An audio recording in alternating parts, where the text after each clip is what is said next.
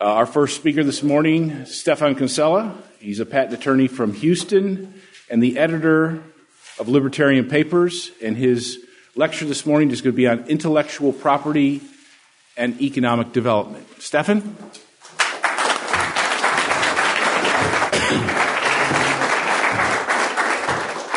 Thanks, Mark.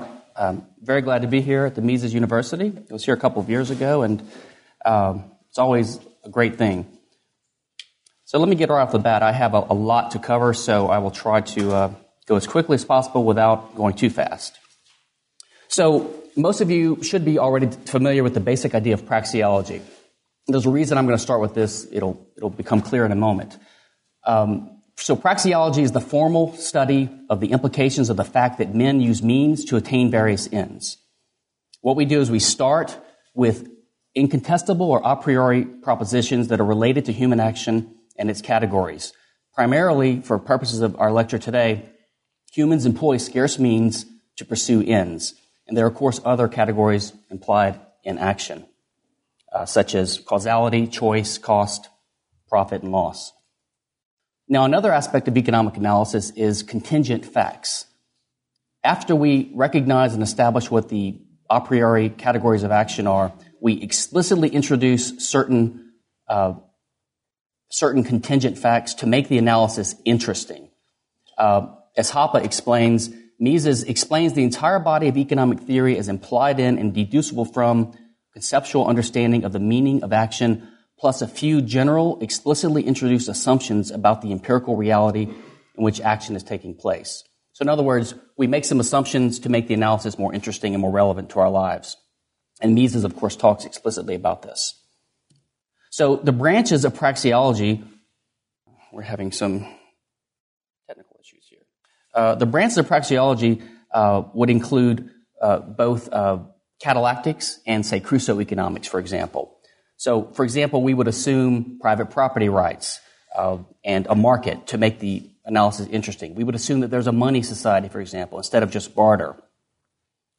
So, economic analysis presupposes some legal system as well and property rights framework. In a market economy, this includes at least uh, private property and scarce resources and related rights like contract, negotiable instruments, promissory notes and debt, service contracts, and so on. So when you see economists uh, reason about a banking system or an economy, they're taking for granted or they're assuming that there is in place a certain legal system, a certain respect for private property rights. So these are not a priori assumptions. These are explicitly introduced background assumptions about the nature of legal rights that are possessed by actors. Now, we talked about uh, economics is just a branch of praxeology according to Mises. It's the most developed branch so far. What other branches of praxeology could there be? and of course, economics can include uh, uh, Crusoe economics and catallactics. Uh, Mises says that other branches could include uh, the study of war, game, game theory, things like this. Now, Roderick Long has a comment that uh, the, the, way we sometimes use economics is so broad that it's basically the same thing as praxeology. So it's not clear um, what types of fields would not be included in economics that would be praxeology.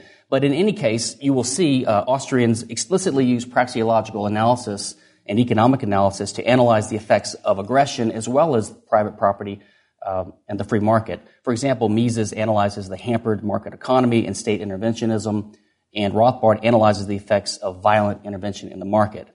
So in this case, the explicitly introduced assumptions is the existence of a state and certain interventions in the economy that contravene some kind of baseline private property rights that we would analyze in a free market economy situation. Now, I'll bring this up because we want to talk about intellectual property and we need to understand what we mean by the term and how it plays a role in economic analysis. So, over the last couple of centuries in the Western legal systems, we've, the Western legal systems have protected, along with property rights and scarce resources, um, so-called intellectual property or IP rights. It's called industrial property in Europe primarily.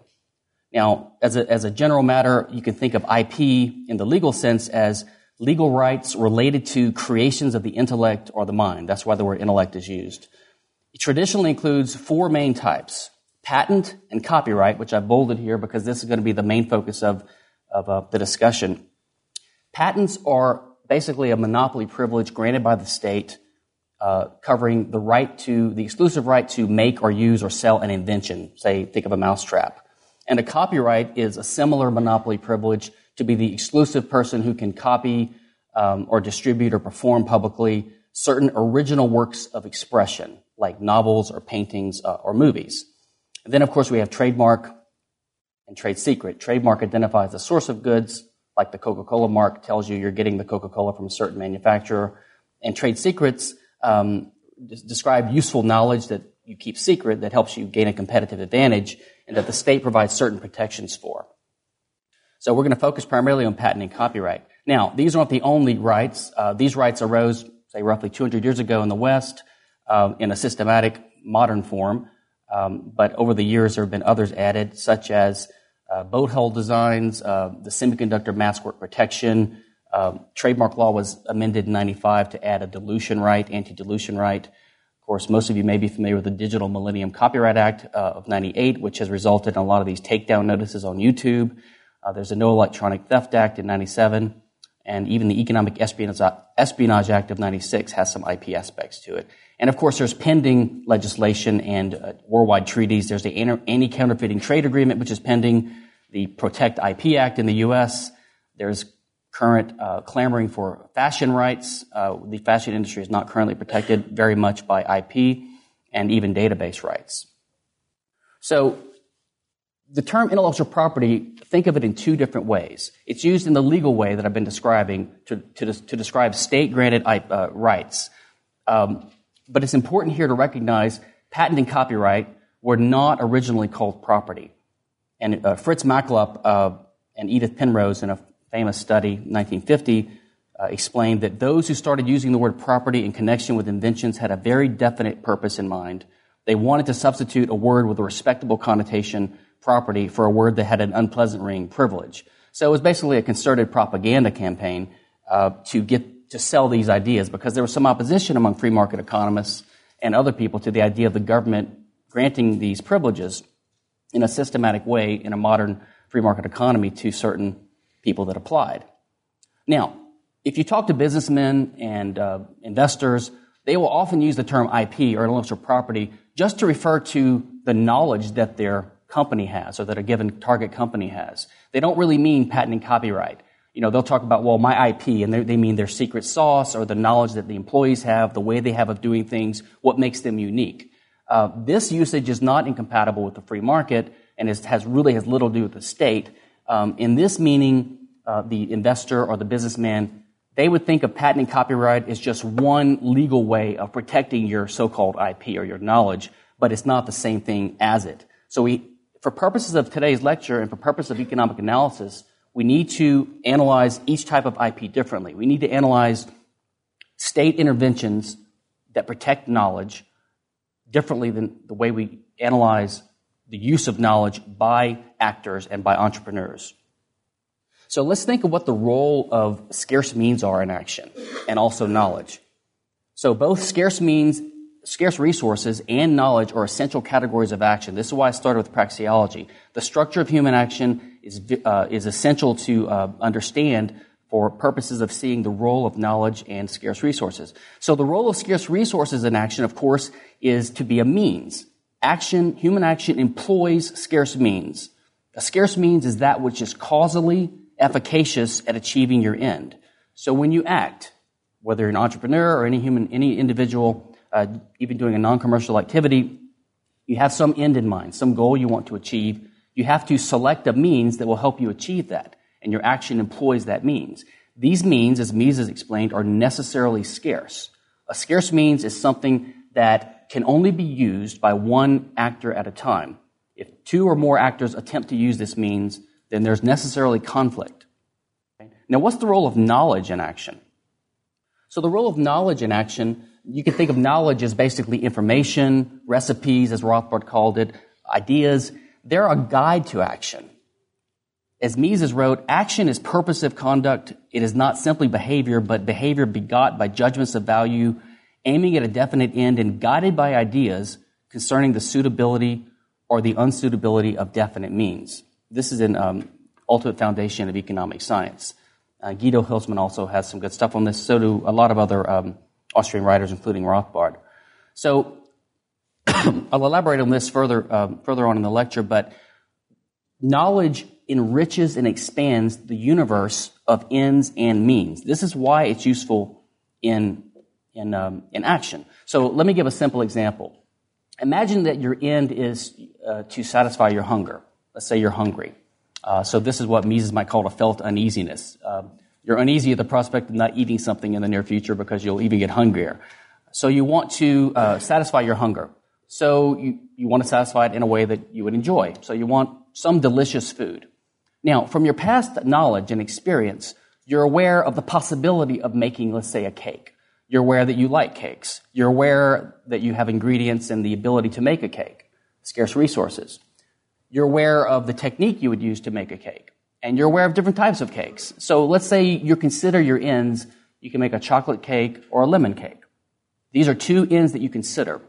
This is where choice comes into play. The human actor chooses which end he wants to pursue, and the one he doesn't choose would be the opportunity cost of the action. So all these action categories play a role here. Now, then the actor considers, based upon his knowledge, which means he's going to employ to achieve his end. Let's say he settled on the lemon cake. So he knows there are different means he can employ to achieve this lemon cake. He can uh, purchase one from a store. He could hire someone to bake it.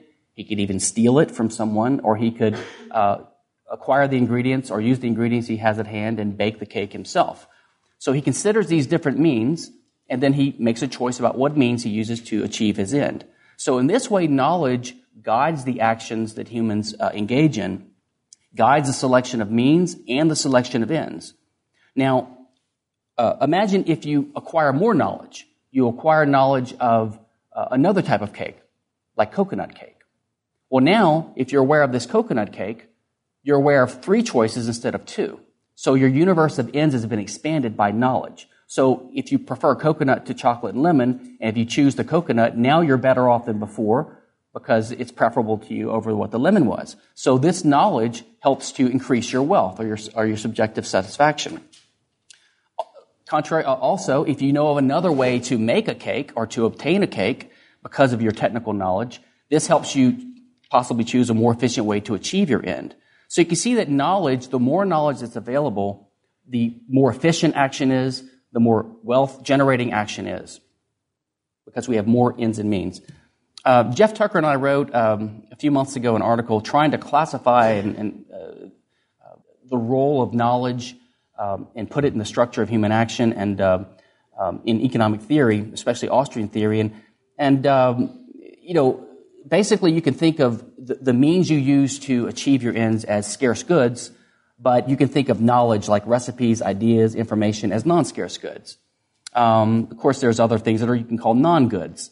Scarce non-goods would be like a mud pie. It's a scarce resource, but it's not a good because it's not useful. Or poison, or the, some of these are Jeff Tucker's examples.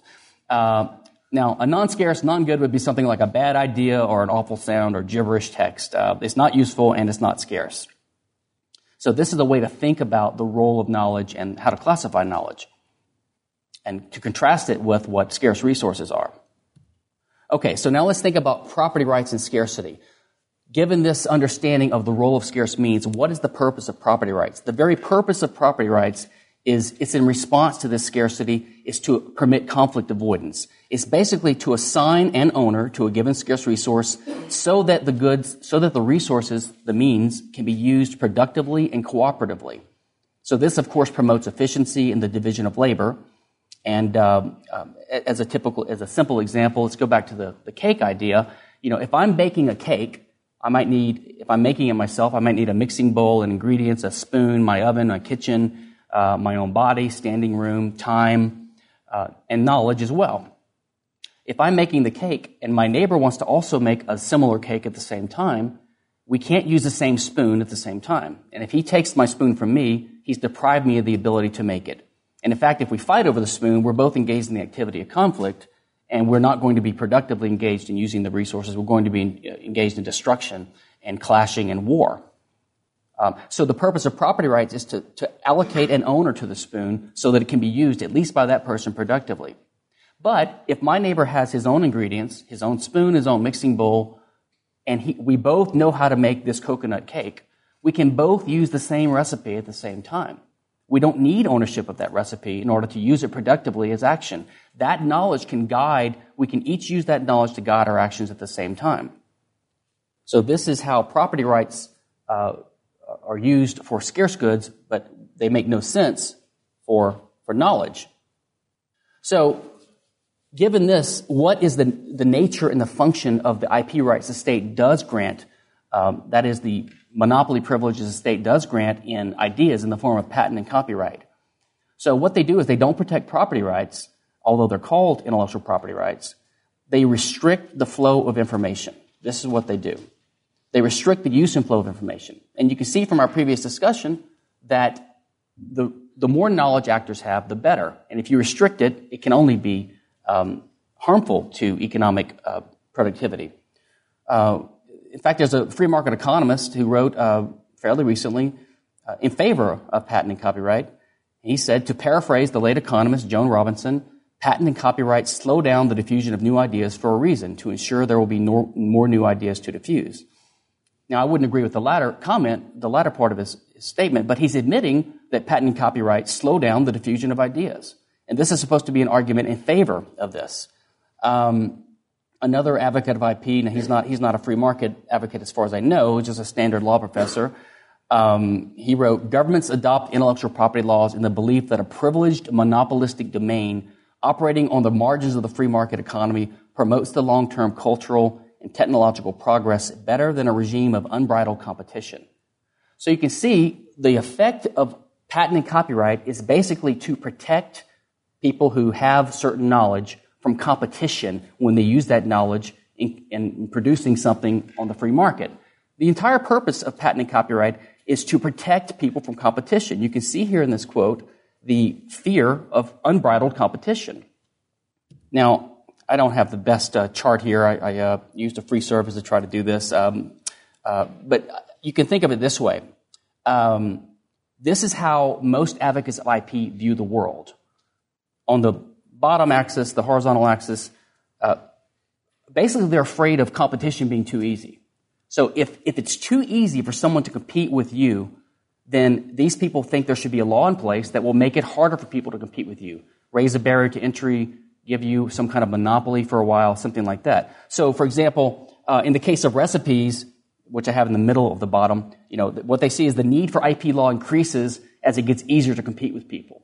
So you can see that this is not really a pro-free market or pro-competitive idea.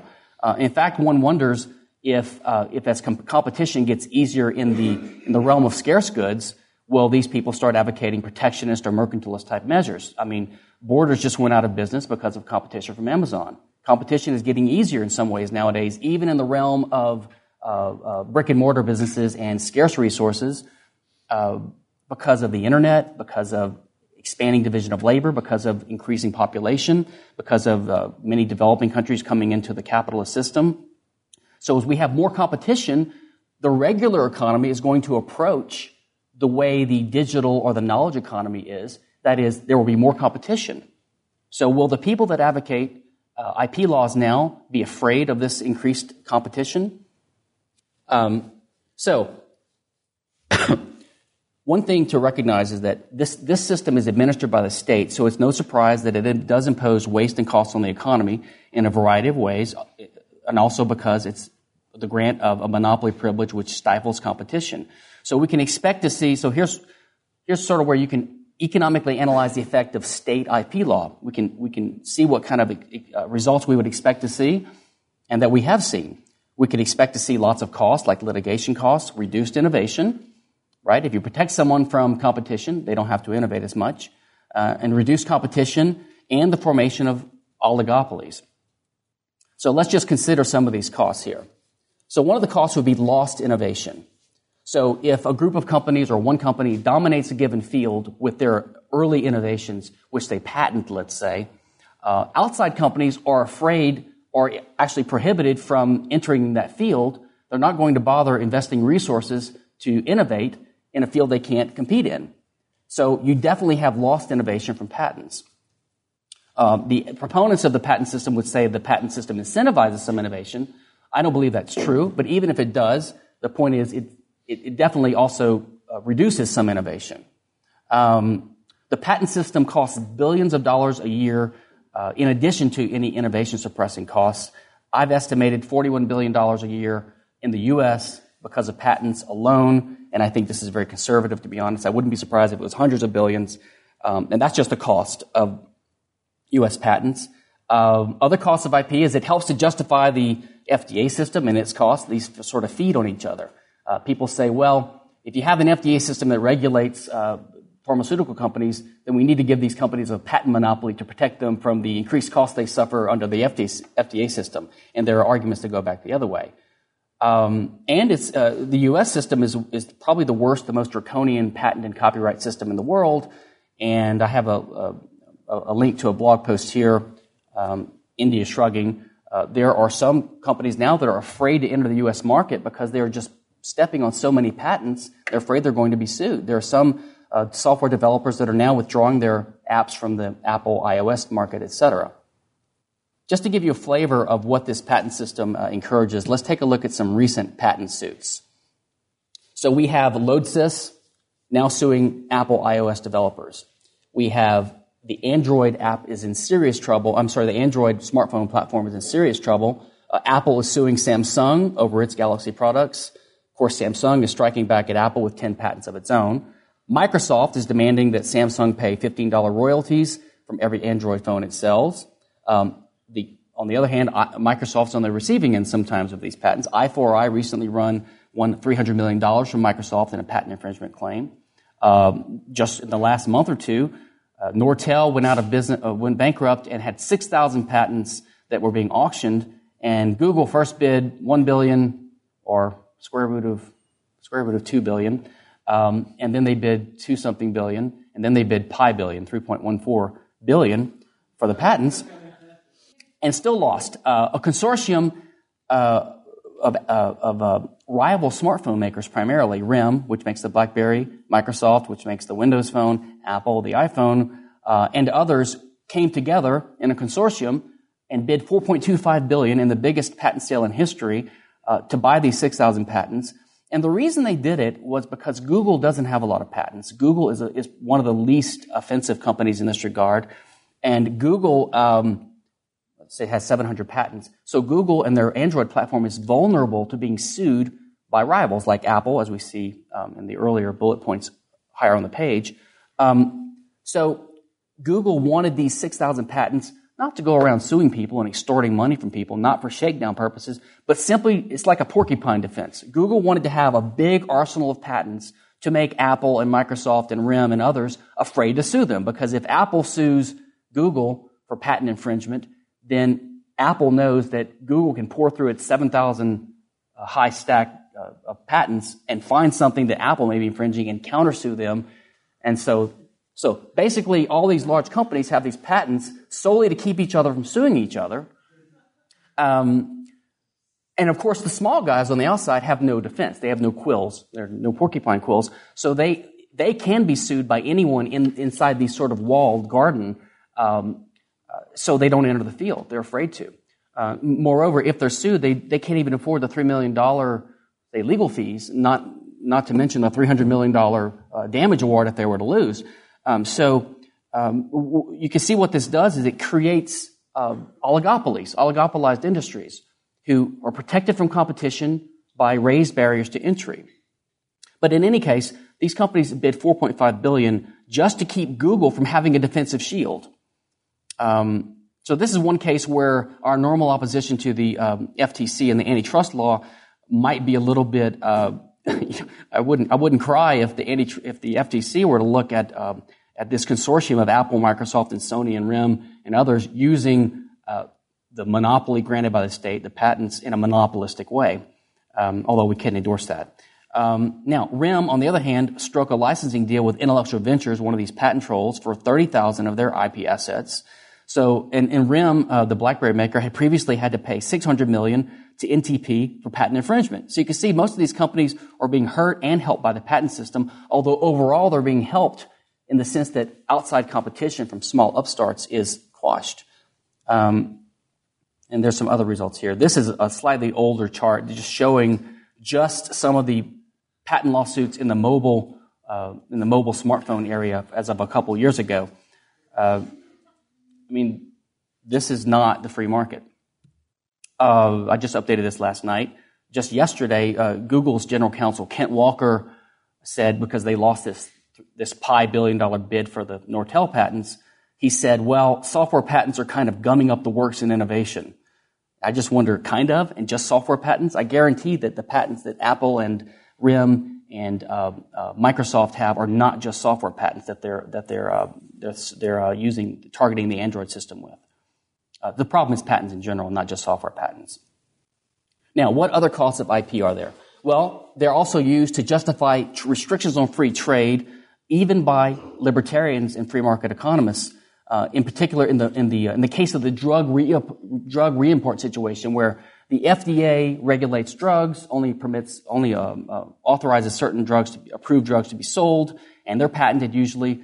And the manufacturers in the U.S. will export them to other countries like Canada, uh, which have price controls. So they have to sell these drugs at a reduced price, say in Canada. Um, now, we're not in favor of price controls, but evidently Bayer and others think they can make a profit selling it at $100 instead of 300 or whatever. So you have a drug that's been legally manufactured and, and sold to a buyer in Canada, and this drug is then reimported to the U.S., you know, just resold. This is just uh, arbitrage. Um, now, it doesn't violate the patent law because there's something called the exhaustion doctrine, which means, you know, the maker can only take one bite out of the apple. When they sold it legally in Canada, they've already exhausted their patent monopoly, so they can't complain about it that way. So of course what they do is they get the FDA to block the import saying that, well, we haven't approved it yet. Even though it's the same drug by the same company that's approved in the US, but it's sold in Canada first, so uh, it's not approved here. And you have free market economists, uh, Richard Epstein, Doug Bandow from Cato, Michael Krauss, arguing against reimportation of drugs, arguing that the federal government, through the FTC or other means, should prohibit free trade because it would violate, it'd be a way of getting around the patent rights of U.S. pharmaceutical companies. So you can see how this patent mentality corrupts um, even the free trade bona fides of libertarians and free market economists. Uh, it also leads to calls for extensions and Ameri- uh, extensions of the patent system. I mentioned earlier, fashion is being uh, lobbied for now, et cetera, uh, and uh, American and Western imperialism um, internationally through the World Trade Organization and uh, this ACTA, ACTA treaty. Um, they're trying to get twist the arms of other countries, Russia, China, India, to adopt American-style um, um, IP law. Uh, they're trying to extend it to other fields like fashion, even mixed drinks. Bartenders want that. Recipes, newspaper headlines in Germany. They want a copyright on the headline of a newspaper uh, article. Uh, and they're expanding the penalties. They're, it's like the drug war, right? The drug war, they always want to ramp up the drug war and uh, you know impose a death penalty, put people in jail for longer times. Uh, same thing is going on here as people are more and more able to evade IP law, especially with the internet, encryption, torrenting, file sharing. Um, what they're doing is they're trying to increase the penalties, including you know a no due process, administrative accusation of you know three strikes and you're out and you, are banned from the internet for life. These kinds of things are coming. It's um, it's scary. Now, what about other costs of IP? Well, first of all, it makes everyone a criminal. Everyone. There's a, a study by John Tehranian where he, he estimates that by typical activities most, most people that have access to the internet engage in every year, we each uh, rack up a liability of $4.5 billion a year, each person.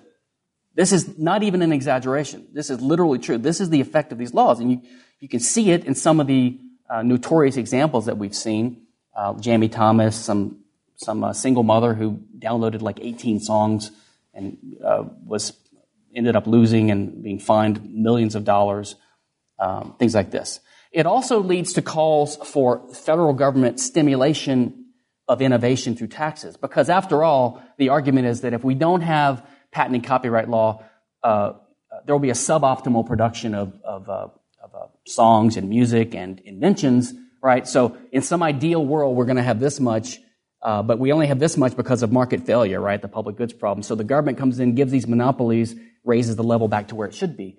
Well, how do we know that we're at the ultimate, the optimal level, right? Maybe, maybe the patent system helps get us to a higher level of innovation, but not quite high enough. Maybe the real ideal level is even higher. And in fact, this is what a lot of um, IP advocates call for. They call for the federal government uh, to tax people, collect the money, give it to a, give it to a panel of government appointed uh, experts and bureaucrats, and look around the look around the country and see whose innovation that year is deserving of a little reward, and hand out the rewards. And in fact, uh, even some free market economists um, have called for an eighty billion dollar um, tax a year taxpayer funded innovation prize just for medical technology, just for medical. So if you if you think of all the areas that patents cover, chemical, electrical, software, uh, business methods, and if you think about other types of IP, copyright, um, if you if you scale this up, it could be trillions a year, trillions a year of taxpayer um, uh, robbery to incentivize innovation, even beyond what the patent monopoly could do. And in fact, one of these free market guys even supports uh, for the arts what he calls artistic freedom vouchers, $20 billion a year to give money to, to creators and artists. And of course, there are other costs of IP, uh, death, jail, and censorship. There are literally people dying today in America because of patents or going or going to jail or being threatened to threatened for jail. Um, there's a recent lawsuit where some guy owning a patent is trying to force Ford not to use certain safety features in their car because it violates their patent. Now they really want money from Ford, but the implicit threat is if you don't pay me money, I will use the, the courts to, to make you take this safety feature out of the car. People would die because of the patent. Um, there is a, a, case going on right now where there is a a maker called uh, Genzyme, which makes a drug called Fabrazyme, which is for a rare disease. Um, and it is short supply because only one company has the patent. And they're selling most of the drug to Europe because they have a better profit there um, because of this particular case. Um, and so there are Americans who can't buy the drug, and there are no competitors because competition is outlawed. Now, there is one substitute drug being made in Europe, but it can't be imported here because the FDA hasn't approved it. So um, it also leads to forum shopping. Um, Marshall, Texas, near not, not, too far from Houston, is the patent litigation capital of the world because they give the highest awards. There's a whole industry there. It leads to patent trolls like Intellectual Ventures uh, and copyright trolls like the notorious Righthaven. Um, copyright is literally and often used for censorship. Um, Howard Hughes, one time, for example, almost succeeded in using copyright to try to block a biography he didn't like. He just bought the copyrights to, to some information that was going to be used in some biographies. Um, some filmmakers have used it to censor criticism. J.D. Salinger got a court to literally order uh, a sequel, an unauthorized sequel to Catcher in the Rye, to be blocked from publication by a U.S. court. It's literally censorship and thought control. Um, now, patents uh, from the examples I gave earlier, it, it also should be clear that patents lead to a lot of waste. You have these companies spending billions of dollars for patents that only serve to keep their competitors, their big competitors, from suing them. So this is just a deadweight loss in society, and it reduces competition from smaller upstarts. Um, so I've already mentioned this, so let me let me go on here. Now Rothbard talks about another effect of, of patents, for example, in the market, and that is that patents are always arbitrary in what they cover. They reward some types of things, but some types of inventions and innovation are outside the scope of patents. For example, mathematical algorithms uh, or certain types of uh, medical procedures nowadays. What you have then, and certain abstract other like theories of physics, equals mc squared was not patentable by Einstein, for example, even though it was also beneficial to mankind. Although Einstein actually didn't invent equals mc squared, so bad example. But um, uh, so as Rothbard points out, um, when, when the patent system will give you a monopoly over a certain type of innovation, people are going to tend to divert their R&D efforts in that direction. So this distorts the economy from what it otherwise would be. Milton Friedman also recognized this, that the existence of patents tends to divert activity towards patentable inventions. So it doesn't have a neutral effect on the market. It distorts the market. Now, what about empirical studies uh, about these claims that patents actually improve innovation. I'll just go through a few of these here, uh, but basically, economists regularly and almost universally concede that there's no evidence, and in fact, the evidence is the other way around. Levine says empirically IP doesn't increase creation and innovation. Uh, Fritz Machlup in 58 said that economists do not have enough information to conclude that the patent system confers a net benefit or loss. He says we just don't know. We can't know the answer to these things. George Priest in 86, in the current state of knowledge, economists know almost nothing about the effect of social welfare on social welfare of the patent system. Uh, a recent study in 04 by two uh, uh French uh, economists uh, concludes something similar that we don't know anything anymore now than we knew in Machlup's day when he concluded that we just can't know. a recent study by two law professors, uh, Meurer and Bessen, they conclude empirically, on average, the patent system discourages innovation. Okay? So, these are the effects, this is the economic analysis of state IP. It reduces competition, it raises barriers to entry, creates oligopolies, reduces innovation, creates societal waste and cost, distorts R&D, does injustice to individuals, causes rent-seeking and ever-expanding laws um, along the lines of controls breed controls. Now, let's switch to free market IP or, or knowledge. So the role of knowledge in a free society, as we talked about already, greater knowledge expands the universe of ends and means. It improves action. It increases efficiency and wealth. It enables human progress. And more, more societal knowledge is good. This is what allows human progress over time. This, the pool of knowledge we can all uh, draw on to make our decisions about what means to use, what, what ends to uh, pursue, always grows. This is why, or one reason why, we have social, societal progress. Now, let's get to sort of the, what I was aiming at through all this uh, preliminary talk. Um, what are the sources of wealth? So we're talking about economic development. As Hoppe explains, there are only three ways to generate wealth. You can acquire and increase wealth either through homesteading, production, and contractual exchange. Those are the only three ways. Or through expropriating that from others. So let's look at these three types. We have original appropriation, that is, you're taking something that was unowned out of the commons. That is a way of creating new property. That's the only way to create new property. Um, so that is a way of inc- increasing wealth. The person who homesteads something is better off after the acquisition. Production now means not to create something new out of nothing. It means to transform property you already own. And that also creates wealth. If you beat metal into a sword, now you have a more valuable object to you, something that's more valuable to you. You've created wealth. You use knowledge to do that, but you don't create new property titles. And finally, there's trade or contractual exchange. Of course, when two people make an exchange, each one is better off um, after the exchange. They're not, they're not equal. It's not, it's not true that if you pay $100 for um, an iPod, that the iPod is worth $100. The iPod is worth more than 100 to you, and the $100 is worth more than the iPod to Apple. Okay, so both parties are better off after the exchange. And this is implicit in Rothbard's uh, toward a reconstruction of utility and welfare economics. Okay? So the only way that we can guarantee that, that there's wealth generated in society and that everyone is better off is if there is no aggression and property rights are respected. So when you have property rights and when you have contract, contract simply means the right of the owner of property to do what he wants with it. He's the one who gets to give permission, who, uh, so someone can use his property, or to deny permission, or in the case of external resources, to alienate it or to sell it to others. So when you have property rights in contract, you have a free market that leads to trade, and wealth is created in that way. And in production, um, this is universally recognized by uh, the great libertarian thinkers, Rothbard, Rand, Mises, and Hoppe.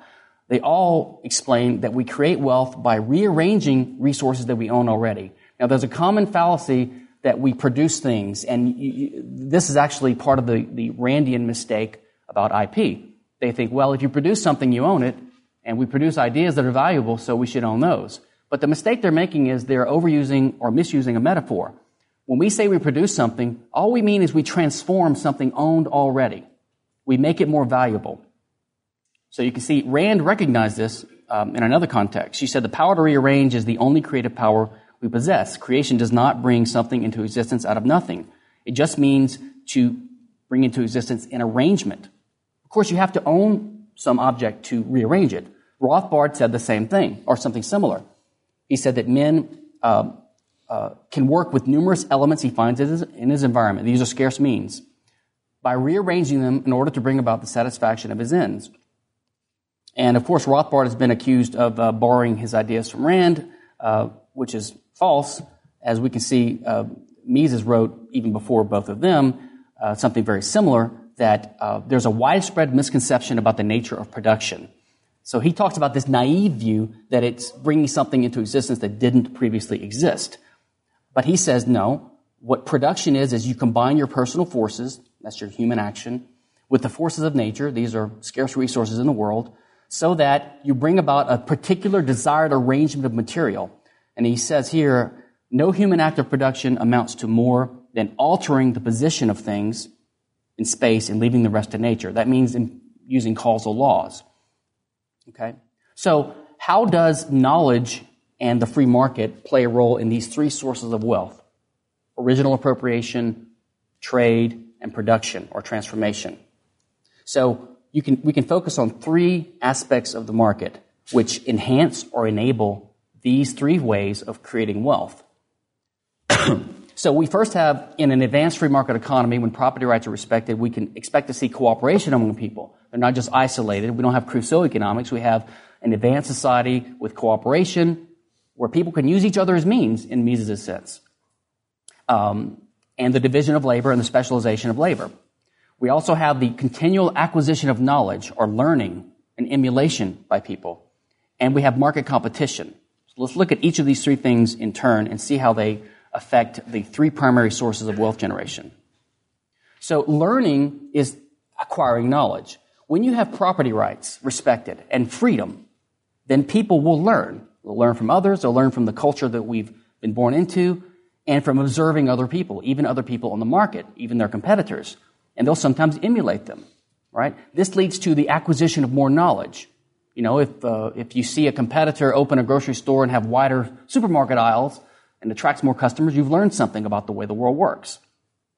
So as we discussed earlier, this enlarges your universe of possible ends and means, which enhances wealth. When you have more ends, as we discussed earlier, when you know of more possible ends, then you, we can have greater wealth satisfaction, lower opportunity costs. Um, I gave the cake example earlier, but you could also think of this instead of instead of building. If you need to cross a river or have a way to cross a river, you could build a long road around it or build a boat. But now, if you know that there's a bridge is possible, that's your end. You might choose to build a bridge instead right? And a larger universe of possible means also enhances wealth creation. Um, it allows a more efficient use of causal laws to achieve our ends. For example, instead of making a bridge uh, on beams or on arches, now we could make it with a cable. That's another means we know of to make a bridge. So, how does this play a role in the in the creation of wealth? Um, so, the greater knowledge of possible ends and means, technical knowledge, scientific knowledge, causal knowledge, even cultural knowledge, um, and artistic knowledge, uh, it helps you be a better homesteader. For example, instead of throwing oil away as being some kind of uh, a bad, now you're aware that oil can be used productively. So you now homestead the oil productively. Now your wealth is increased. Uh, production, of course, when you transform goods, if you know of better techniques to transform the iron into steel instead of uh, just an iron sword, you make a better sword, right? Or you might make a car instead of a chariot. Uh, and even contractual exchange could be enhanced by more knowledge because the parties know more about how they can use the things they're trading. They know more about possible trades out there. They know more about other prices that have been exchanged in the market, etc. So all three ways of creating wealth are enhanced by greater knowledge.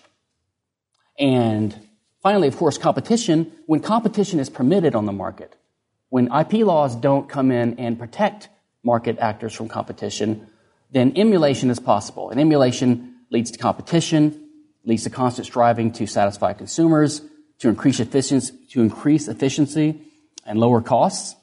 Um, and you can use better means to do this if you know of more possibilities. You can innovate, you improve products, so you have more production and more trade. So basically, competition, emulation, the division of labor, cooperation, and the spread of knowledge, possibility of learning on the market uh, leads to immense wealth creation uh, and the improvement of living standards, uh, technological, pro- e- technological, economic, and social progress. Uh, thank you. I'll take questions now.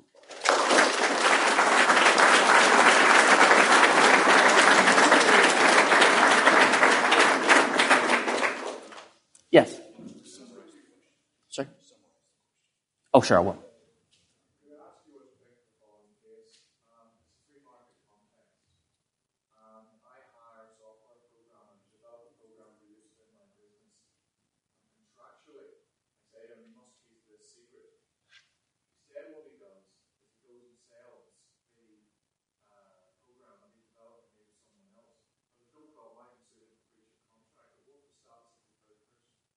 Okay, so the question is if you hire a software developer um, to develop software and you have a contractual restriction on his uh, leaking the information or using it for his own goods, um, for his own purposes, what happens if he violates the contract?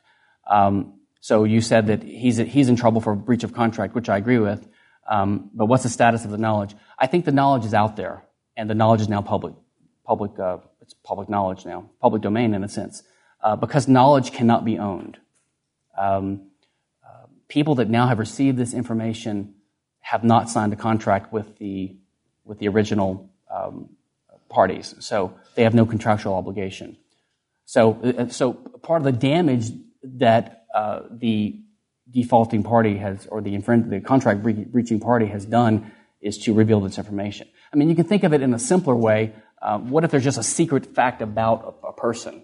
I mean, forget about software. Just, you know, the fact that I have, um, um, I don't know, I'm missing, I'm missing my middle toe. You know, I'm, I'm an actor and uh, my, my image is very important. I'm missing my middle toe and I've kept it secret all my life. And I, I, I agree to tell a friend if he promises never to reveal the information. And he, he agrees to pay me $1,000 if he does, or a million dollars, whatever. But he goes and tells it to the National Enquirer, and soon everyone knows that this actor only has nine toes. Um, all the people in the world are aware of this fact now. Can they be forced not to act on this fact? Can they be forced to forget it? No. It's just knowledge. It's out there. So, um, but I think that uh, the, this this is actually the case now, right? I mean, uh, it's, it's it's even with IP laws, it's very difficult for uh, companies to keep things secret, to, to, stop some copyright infringement or stop, stop some pirating. So they have to deal right now with that reality. They have to enter the market knowing that it's possible for information to get out there and, and to take uh, precautions against it. But if those precautions fail, they just have to keep innovating or find a way around it. Yes.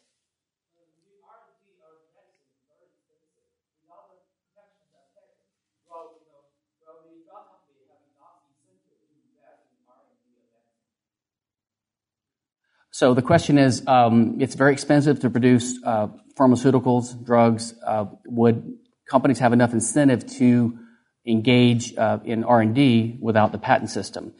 Um, well, today there are undoubtedly drugs that could be developed which companies don't engage in R&D in because it's too expensive, right? So the, the market always is going to have a line about what's worth investing in and what's not worth investing in. Um, we, so, so there would be some innovation that would be done. The answer, I would say, is the free market is going to determine what's worth investing in and what's not worth investing in. Now, as an empirical matter, I would just suggest that you take a look at, I think it's chapter nine, is the pharmaceutical drug, the pharmaceutical patent case uh, in the book Against Intellectual Monopoly by Boldrin and Levine. And they do a detailed empirical analysis just exploding all the myths. This is the example you get all the time. What about drugs? What about drugs? What about drugs? Um, but they don't look at the evidence. If you look at the evidence, it's actually not a good case. Um, there are examples of co- countries in the past that have not had patents that have been powerhouses in innovating. Um, and not only that, I would say that the biggest cost imposed on companies is not the fact of piracy or competition, it's the state uh, uh, penalizing, regulating, and taxing these companies. Uh, you take a typical R&D company and um, drug company, and you know they're they're paying you know say half their income in a sense to the government through regulations, pro-union legislation, environmental laws, tariffs, inflation, uh, reduced consumer demand because consumers are taxed, etc. So if the government would just get off the backs of companies, these companies and the entire economy would have so much more wealth to use to invest in R&D. I think it would be better off that way. Yes, ma'am.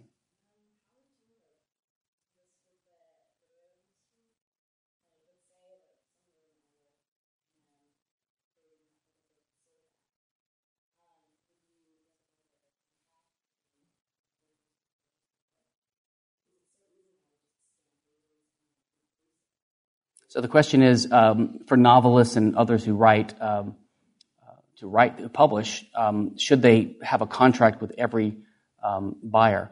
Um, I mean, economically and ethically, I, I, can't say. My view is that it's just as a business matter, it's impractical. In other words, you know, if uh, if you want to buy a book, a Kindle book from Amazon um, in a free market, let's say, where there's no copyright law, and it's just three dollars, five dollars, whatever, and the author or Amazon has insisted that to buy this book you have to sign a contract saying that if you ever use the knowledge you got from the book, then you owe millions and millions of dollars of damages to Amazon.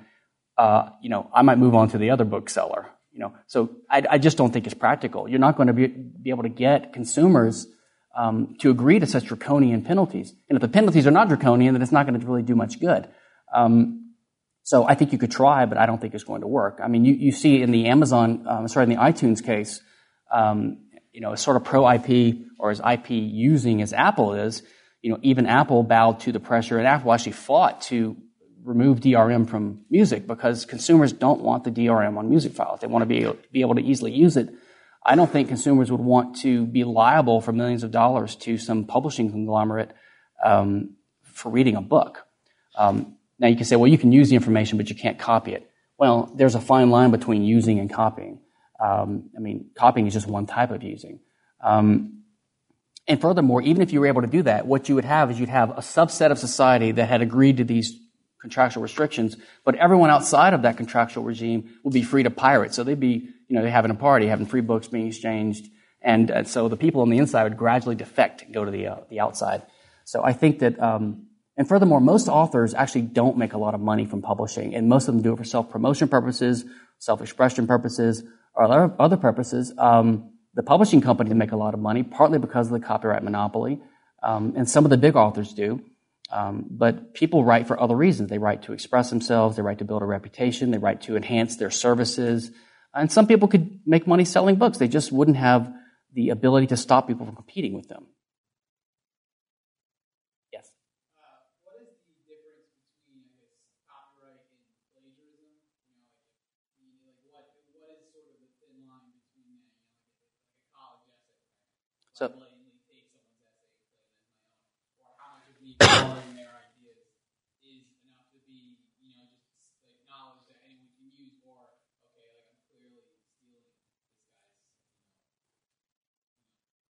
So the question is, um, what's the relationship between plagiarism and um, copyright infringement? Um, yeah, th- this is uh, this is one of these people who advocate for copyright law and even patent law often will use they'll just throw out the word fraud or plagiarism as if these are all synonymous. They really don't make a distinction. Uh, really, plagiarism has almost nothing to do with copyright infringement, and, and vice versa. Uh, copyright infringement um, usually wouldn't be plagiarism. Like copyright would be, you know, if I take uh, your book and I just copy, publish a copy of it. I'm not going to say I wrote it because I want to sell it. I mean, you know, if I wanted to sell the latest John Grisham book um, and compete with him, if I put Stephan Kinsella on there, people aren't, they're not going to buy it, right? So uh, usually wouldn't plagiarize. So most of the, most, so it, people that complain about copyright violators being plagiarists, they are actually not willing to let you copy if you don't plagiarize. They don't want you to copy at all. Plagiarism is just a, a social, cultural, and contractual matter.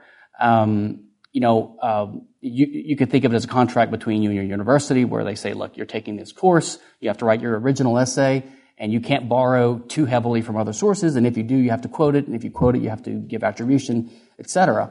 So that's plagiarism. That's just dishonesty. And I just think cultural and social norms and contractual uh, relations would govern that. Um, now, where you draw the line, if I were to publish um, uh, Kinsella's Nicomachean Ethics tomorrow, not many people would buy it, and I would look like a fool.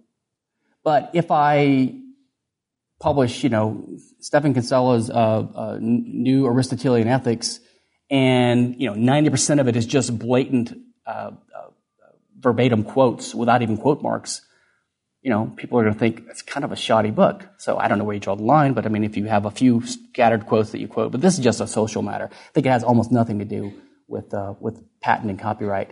Um, another thing I mentioned was fraud. People will say, "Well, it's fraudulent. It's fraudulent." They use it to justify um, uh, copyright law and trademark law. But trademark law, for example, doesn't stop only fraudulent sales. Um, some subset of the trademark infringements that trademark law targets could be considered fraud, but only a subset. So, for example, um, if I sell you a knockoff Rolex watch and I represent to you that it's genuine, uh, and it's not, um, I've defrauded the buyer. I've basically stolen his money by trick or by deceit. Of course, that, um, that situation is hard to imagine and is rare because if I sell the watch for $20, he knows it's not um, a real Rolex. Uh, he's buying it for $20. He's buying a fake one on purpose so that he can get a cheap, cheap knockoff. Uh, but that would be prohibited by trademark law, even though it's not fraudulent at all. Uh, the, the, seller is not uh, committing fraud and the buyer is not, not harmed.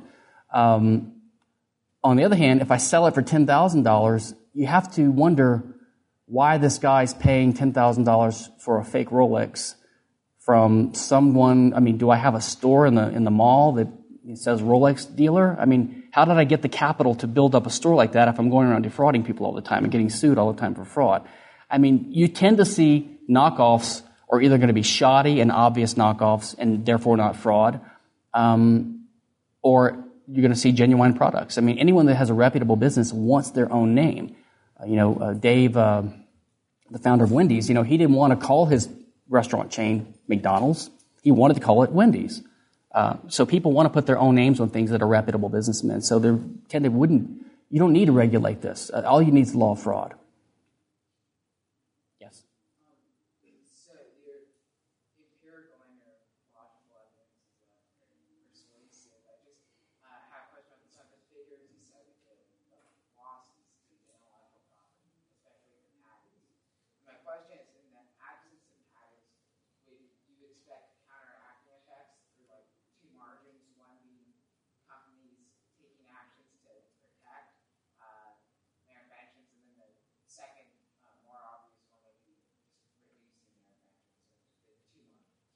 Yeah, so the question is, in the absence of patents, how would companies uh, respond, say, on the free market with no patents? Would they, uh, what measures would they take to protect their ideas, and what um, um, uh, would they reduce innovation in R&D? well, we've already seen that patents have a, a skewing or a distorting effect. So there are some things now that there's less innovation in because it's not rewarded by the patent system, and there are some things that there is at least relatively more R&D in because there are patents. Uh, so if you remove this skewing effect, you're going to have some change in the market for some companies. Um, I think companies basically face this dilemma, but this is the dilemma faced by all entrepreneurs. You know, if I decide to invest in a given business, I know I'm going to face competition, right? I mean, the ideal market, the long run is there's no profit, right? Because there's tons of competition. So this is what always happens. You have a successful business idea, you attract competition, your profit margins get eroded and you have an incentive to think of something new or to do the job better or to rest upon your reputation or to take lower profits after your initial higher profit phase has ended. This is no different from what innovators face. It's just a difference in uh, degree, not a difference in kind. So, right, so what you have is, let's say a company comes up with um, uh, a unique method for manufacturing something or a unique feature to a new mousetrap. Well, he can keep it private. He can keep it secret, but then he can't profit off of it. If you want to profit off this mousetrap, you have to sell it. And to sell it, in most, for most types of innovations, you're going to reveal to the world what your innovation was. Just like the entrepreneur starting a new business is revealing to the world his new business model idea. I mean, this is, this is part of what the market is about. So they would have to decide, is it worth, can I make an, a profit off of entering into this field by selling this, this innovation? Um, now, they would undoubtedly try to use trade secrets to keep something secret, but as I said, that's, some, that's somewhat limited. Um, in fact, usually when you promote a new product, you're going to want to trumpet the features on the advertising. You're going to say, hey, this new mousetrap has this feature. It's different from all the others. So you're telling the world what you're doing.